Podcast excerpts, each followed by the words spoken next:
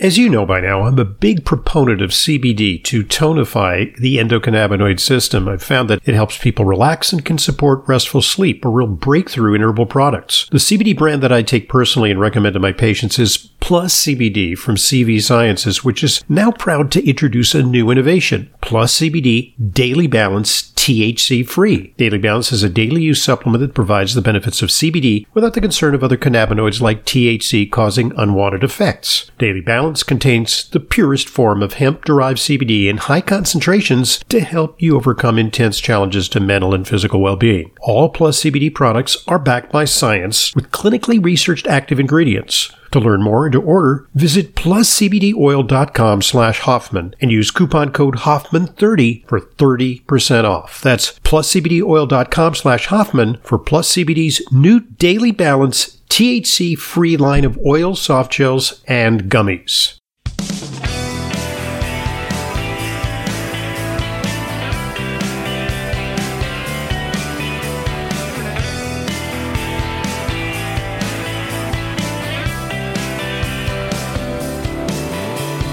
Welcome to today's Intelligent Medicine Podcast. I'm your host, Dr. Ronald Hoffman.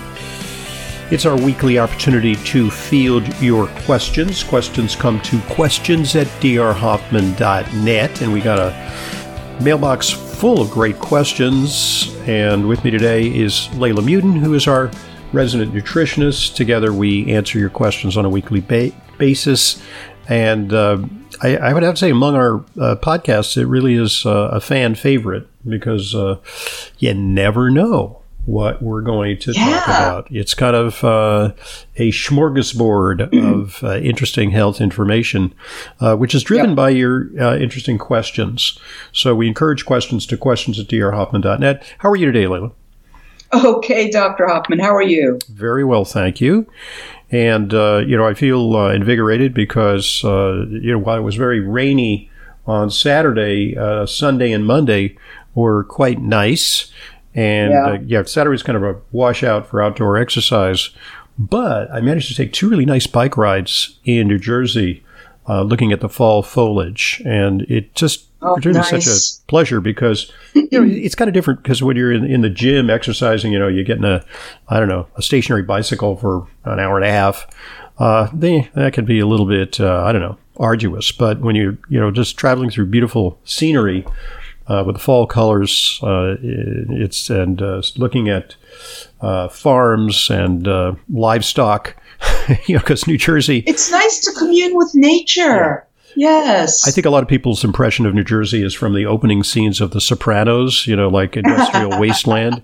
But uh, there are parts of New Jersey. I mean, there's a reason they call We're it. We're not talking about Newark. there's there's reason they, they call it uh, the Garden State. Uh, and, yeah. you know, there's a lot of uh, uh, beautiful woodlands and uh, farmland, horse farms. So it's quite nice. Anyway, um, I wanted to begin. You know, before we get to questions, we have a lot of good questions this week, but I just want to comment on this uh, uh, this story. Uh, headline from the New York Post: Ice cream and potato chips are just as addictive as cocaine or heroin. This, according to the latest research, it's based on a meta-analysis of 281 studies, 281 studies across 36 wow. different countries. Mm-hmm. Uh, it came up with the finding that a staggering 14% of adults are hooked on UPFs. UPF stands for ultra processed foods. And yeah. included in that uh, definition, sausage, ice cream, uh, cookies, soft drinks, sugary cereals, obviously uh, candies, and uh, sure. I have to say, I exercised a lot of willpower this weekend because uh, we bought Halloween candy. Uh, mm, be- you got it early, or must have been on sale. oh, it, I think they started selling it in you know at uh, Labor Day, and right. Uh, so we had these big baskets of tempting, you know, like the little mini Snickers and the mini Reese's cups. Yes, and, and I have to uh-huh. admit, um, I, I have one of these little tiny Reese's cups, and it is devilishly good devilishly yeah. good. It had peanut butter and chocolate peanut and butter sugar. cups. Yeah, mm. and and just the right amount of salt. That's it is mmm. So very very addictive. I I did stop at one. I you know I mean, I didn't have enough willpower because the, the stuff is sitting there in baskets ready to be handed out, you know, when the trick or treaters come. so I, I think I Hey, wait a exercised. minute. I it's the exercised pretty middle of restraint. October. What's going on? well, I wasn't. I, I jumped the gun, huh? Okay, but I, I, I would. I thought I exercised, uh, you know, some some willpower. Just, just Sure. I had. I had to. You know, how often do I have a Reese's cup? Uh, okay. Well, you know, Dr. Hoffman, it's tough when the stuff is in the house. Yeah. It's tougher. I mean, Yeah. we're human, right? Yeah. If there's a pint of Haagen Dazs in the freezer, I'm thinking about when I'm going to eat that. But if it's not in the house, Yeah. I'm not going to go get it. Good strategy is to keep it out of the house, but you know, Keep it out of the house. But this is this is the ultimate test because we literally had baskets of these things, and I I just had I just had one, so okay, I feel I felt good about Excellent. it. So so the analysis was led by University of uh-huh. Michigan professor Ashley Gearhardt, who has created something called the Yale Food Addiction Scale.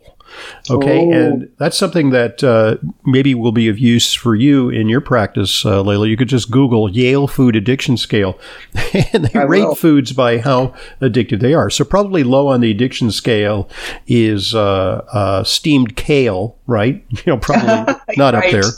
Uh, but high on the addiction scale would be, you know, probably uh, on, on a one to ten, a nine point five would be uh, a Reese's peanut butter cup. But then there's other things, you know, like like popcorn and of course soft drinks, uh, sugary chips, cereals. The sugary cereals, you know, like I used to be a fiend for Kellogg's Frosted Flakes, right? You know, Yeah. uh, Yeah. you know, drenched in milk, and uh, Mm-hmm. yeah, you know. So, um, th- so they say that these foods produce quote uncontrollable and excessive consumption cravings, and uh, perpetuate intake It- despite potential negative health effects. Yeah. Yeah. It begets craving for more. Yeah, and just having, you know, that, that, that phrase, you can't just only eat one, yeah, yeah. one potato chip, Oh, potato one chips. small cookie. It's true. Potato chips are up there. Uh, yeah. So now I think that based on articles like this, you know, they they have thoroughly indicted the the tobacco industry for number one producing products that are harmful and kill you, and that has been conclusively demonstrated, and number two, the products are addictive. Okay. Yeah. Uh, same thing with uh, you know fentanyl. Uh, these are some of the things that uh, you know, and uh, uh, oxycodone. Uh, There Yes. was, there's been you know major lawsuits and huge you know multi. I won't even uh, multi-billion dollar settlements. Uh, Rite Yeah. Aid, by the way, is going out of business because under the burden of uh, penalties and lawsuits for too readily dispensing addictive medication that killed people. So I'm thinking that there are going to be some enterprising attorneys out there who are going to say, hey, we're going to sue the food industry because A, you knew it, B, you made the food ultra addictive, and C, we now conclusively can demonstrate that that stuff kills you, Wow. right? So That would be amazing. that this the studies like this are the smoking gun against the food industry and you know i i am not a big fan of these lawsuits you know like sue everybody in sight you know Yeah. and uh, you know basically what ends up happening is that each plaintiff in a class action suit gets you know uh, $37 and the attorneys uh, you know make millions of dollars because they take It's like, very parasitic. yeah, they, they take like thirty percent of the of the fees, but I gotta say, uh, this may be a tool in our arsenal against ultra processed foods because the government's not going to regulate it. The government's in cahoots. Too many lobbyists of the food industry who are going to uh, impede legislation which uh, reduces access to this. And, and Americans are ornery too. They, you know, I want my soda, I want my pizza, I want, you know, I Right. was, you know, it's a free I want country. Fries. I Yeah. want my chips. I want my big gulp. You know, uh, Mayor Bloomberg, Yes. uh, you know, got into a big snit in New York because he wanted to limit the size of sodas. You know, so that's like no, it's it's like okay, Uh, so have your Yeah, big gulp but soda. you know, we should all be able to self-regulate. We don't need to drink a quart of soda in a yeah. sitting. that that's what I I think that's a better way to deal with it is the self regulation. Yeah. And through education. And you know what's interesting? You, you, Dr. Hoffman, you know what's if you go to the store lately and now you look at a six pack of soda, whether it's Coca Cola or Seven Up, they've Yeah. got the new eight ounce sizes. Yeah. Everybody's looking at these saying, "Look at these mini sodas. Yeah. they're not mini. That's the serving size." And and that's that's the way they're trying to get ahead of it. They're going to claim that Yeah. they're mitigating harm, but they're not eliminating it. But it's a little bit like you know with the cigarettes. They started out you know with Camel cigarettes, unfiltered, you know, Oh, Pall yeah. Malls that they used to hand out to servicemen Right. in, in World War II. And then they get then they say, well, what put filters on them? That's that's healthier. And then you had the Parliament cigarettes. Which uh, I used to smoke, and it was it was basically like sucking on cardboard, but they they were smart because they knew that you know if you smoked a dozen uh, you know Camel cigarettes, uh, you would end up smoking you know a pack and a half of Parliament to get the same requisite amount of nicotine into your system. So Oh, so they they I have, used to smoke. I used to smoke Parliaments too, okay and before that, it was Newports. okay Menthol. Oh my goodness. yeah. Who was I? I well you know you were uh, like a, a rock and roll babe. You know you Oh my gosh. Yeah, and- yeah. And I quit in 92. It was the Yeah. most intelligent thing I've ever done. yeah. Yeah. Yeah, me too. I mean, I, I think I, I flirted with that for like four years, uh, and uh, uh, the way I got introduced to it is that uh, I worked on a kibbutz when I was eighteen, and uh, they used to give us as part of our rations. They used to give us cabbage cigarettes. They weren't really, you know, they weren't really cigarettes because you know uh, Israel was kind of poor then in the nineteen seventies, early nineteen seventies. And so they gave us these cabbage cigarettes where we could pretend to be smoking cigarettes. And then I got into the habit. And then I, you know, ne- next thing I knew, I was, you know, buying regular cigarettes and they, uh, you know, hit the spot. And uh, I became a smoker during college, but quit. Quit. Wait, I'm the end of curious. Yeah. I'm curious. You called them cabbage cigarettes? Yeah. It, it wasn't, they were like phony cigarettes. Uh, they weren't, Oh, okay. They weren't made of cabbage, right? I think they might have been. It was like just smoking. Oh, just smoking, uh, you know, dried vegetation, you know, to give you the impression Oh, that you were smoking something. Yeah. I see. I see. Yeah. I see. I the mean- texture thing. Right. I mean, you could, you could go to town and buy regular cigarettes, you know, but once you have this the habit of like sucking on uh, burning plant material, you know, it's it's kind of a, a gateway drug Yeah. to cigarettes, you know. exactly. Anyway, all right, that's my story. So uh, let's get to questions, and I just might uh, mention before we get to questions, um, you know, when we talk about uh, supplements, uh, you can shop hundreds of curated, vetted supplements in my Fullscript dispensary. It's safer that way because the stuff you get on Amazon, uh, you know, it it can be okay, but you see something suspiciously low price, it might be counterfeit. It might have been, uh, you know, stored on a shelf, or it might even been dumpster dived or shoplifted, for all you know. Or an because- imposter. Yeah. yeah, or an imposter. So uh, go to drhoffmanstore.com. Uh, you get fast, free delivery. I took care of that. I, I negotiated a deal with them where all my patients get uh, free delivery beyond a certain threshold. I think you know if you buy like one thing for three dollars, I think maybe you have to pay shipping. But uh, that's the way I get my supplements, and um, that's And the way I recommend Yep. You do that. So drhoffmanstore.com. All right, let's get to questions. We've got one from from Steve. Uh, my dad has Parkinson's disease and fell. Ever since his fall, he's had no balance, and something seemed to happen to his cognition. He now stares off. Weird as it was very acute and happened directly after the fall. His legs are very strong, but he just can't balance, and the doctors, including his his neurologist is not sure what's causing this. Yeah, it, it, it's going to be hard to determine, but uh, there there is a phenomenon where after trauma, uh, often things get worse. And it's kind of a chicken egg and egg thing. It may be that his uh, progressive Parkinson's disease led to the fall, or it may be that the fall itself precipitated a progression in his Parkinson's disease. And, and the model for that is patients who have some sort of trauma. You know, they fall or they have an injury or motor, ve- motor vehicle accident, uh, and afterwards, uh, beyond their injury, their whole body is inflamed. And I think that Yeah. uh, in Parkinson's disease, maybe the, maybe there's some uh, effect on the brain of uh, body-wide inflammation that can accelerate the deterioration in Parkinson's disease. Uh, that's the only thing I can posit. Uh, you know, it's it's not going to make that much difference therapeutically because you know he's going to need medication. Uh, he might benefit from you know our go-to is high doses of coenzyme Q10, although some studies Yes. have said are a little equivocal on that. Uh, but we also like NADH uh, or uh, NAD supplements like Tru Niagen for that.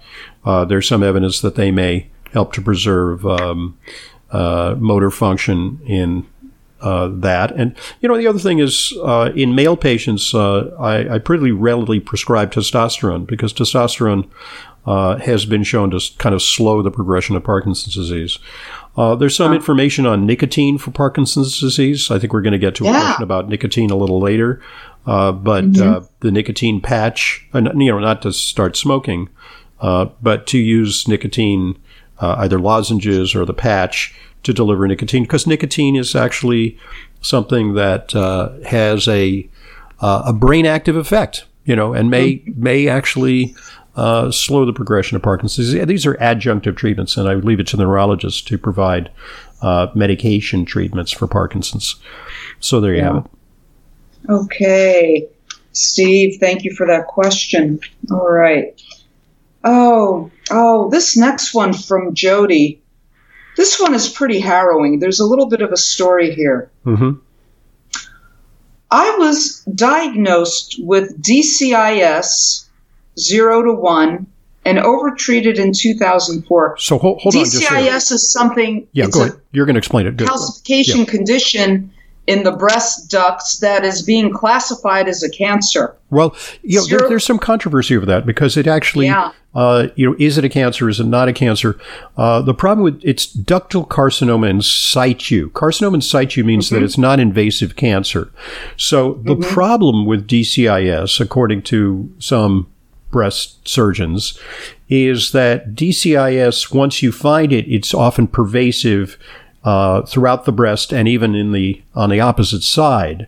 So uh, it's been proposed that for some women that they don't just have local excision, that they have a mastectomy or a bilateral mastectomy.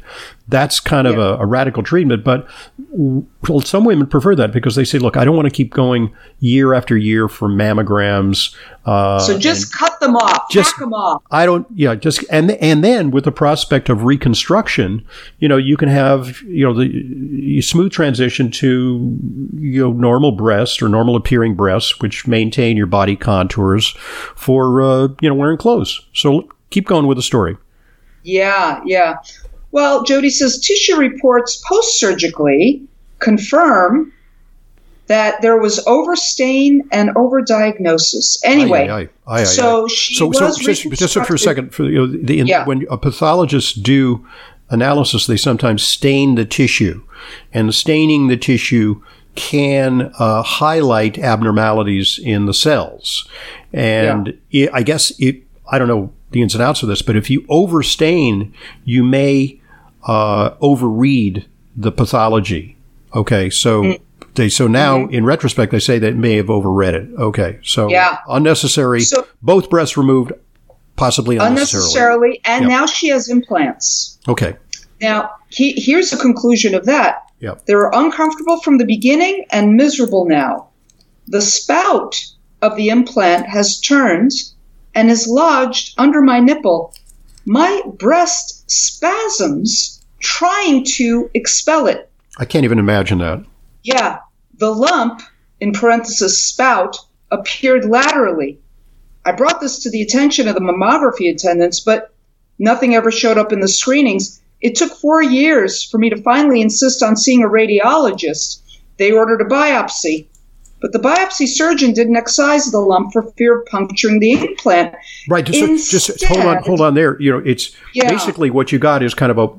It's not literally, but it's kind of like a water balloon or like a water bed. Yes. You know, and yes. it's got it's instead of water, it's got silicone in it, and it's got a, a a jacket or a membrane mm-hmm. where it's hard to take a biopsy to explore what's behind it or around it yeah. because you puncture the membrane, all that material leaks out into the breast tissue, which is a nightmare. Yeah, yeah. Well, and, and here comes the rest of it. So instead, he peppered my nipple with more clips than I can count. And with the strong stain setting, I am once again diagnosed with breast cancer and feeling held hostage by the oncology industry. Wow. Okay. So what this, this is This is a nightmare. Yeah, this is a cautionary tale and you know recently uh, in my article for the newsletter this week that some of you may already have in your mailboxes as you listen to this podcast, uh, I talk about uh, an individual named Peter Attia, whose podcast I listen to, and he's very, very informative. But it's his position that uh, we, and he's written about in his book Outlive, that we can vanquish cancer through early detection. We need better ways to detect cancer. Uh, yeah. More people should undergo uh, screening at an earlier age. You know, perhaps mammograms from 35 every year thereafter, and or even you know improving the quality of the tests. Colonoscopies for everybody over 40 uh, every couple of years. Um, whole body uh, MRIs, and this is an anecdote about what could possibly go wrong, right? Because what we've yeah. got is we've got overdiagnosis, perhaps overscreening, um, finding mm-hmm. a cancer which is not really a cancer, then breast implants, which sometimes are fine, but sometimes can go awry. I mean, there's a certain, you know, for every test or treatment, there are potential unintended consequences. And that's why. Yeah. Here uh, is. Yeah. Yeah. Here's Jody's dilemma now she says, because she's got this active diagnosis of breast cancer once again, she can find no surgeon to remove the implants, and she's getting sicker and sicker with the implants. Right. And there's also implant related illness. Uh, we know that that's yeah. a thing where women develop autoimmune diseases. And so many women develop autoimmune yes. disease without breast implants that they actually deny that this is a real phenomenon. But I think it's real because it's a foreign material in the body and the body's the immune system responds to that by ramping up its attack on normal tissue. That's autoimmunity. And you know, not just breast implants, it could be dental implants, yes. it could be any type of other implant in the yes. body. Yes. Uh, yeah. joint replacements, uh, any number yes. of things. Yeah. So, uh, you know, my comment is no comment. You know, what can you do? Is this this is a conundrum, and uh, yeah. you know, really sympathize with this person, their their predicament. Uh, but um, you know, I just have to say that it kind of illustrates the pitfalls of overdiagnosis and overtreatment. oh, Jody needs to find a surgeon who will remove the implants and oh there, my goodness. There are there are such. There are such. And you know, they're actually you know, for every, so here's an example. Uh, hernias. Hernias are often repaired successfully, but there was a whole problem with certain meshes that were used, you know. Yes. And so there are surgeons who do uh, hernia surgery.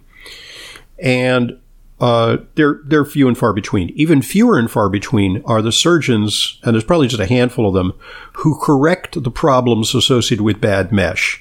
And that mm-hmm. is like a real mess, is to pull the mesh out with all the adhesions and all the tissue infiltration of the mesh uh, yeah. without causing irreparable damage and then re-repairing the hernia. And so these are sort of like, um, you know, clean up in aisle six uh, types right. of doctors. You know, they have to go in yeah. after a standard medical procedure and fix the consequences of the medical procedure. And so for every surgeon, uh, you know, every hundred surgeons, there's probably, you know, one or two of the guys who, who fix the problems associated with previous surgery. But there are the, there are, you know, keep looking because I think there are those types of people.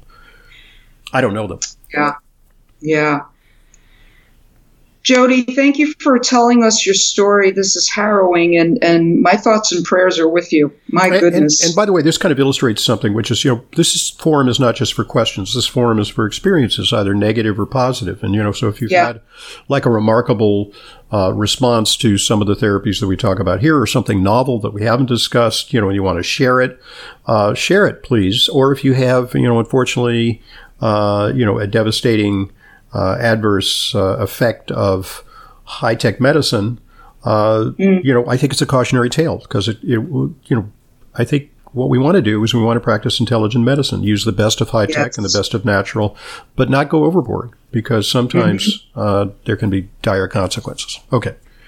Yeah. Enough said. Okay. Uh, we've got a question here from Kevin. Hello, I'm going to be 50 in a few months, and I'm noticing lately I'm having slight recall problems. I'm in pretty good shape. I eat healthy, although I do have two to three beers a week.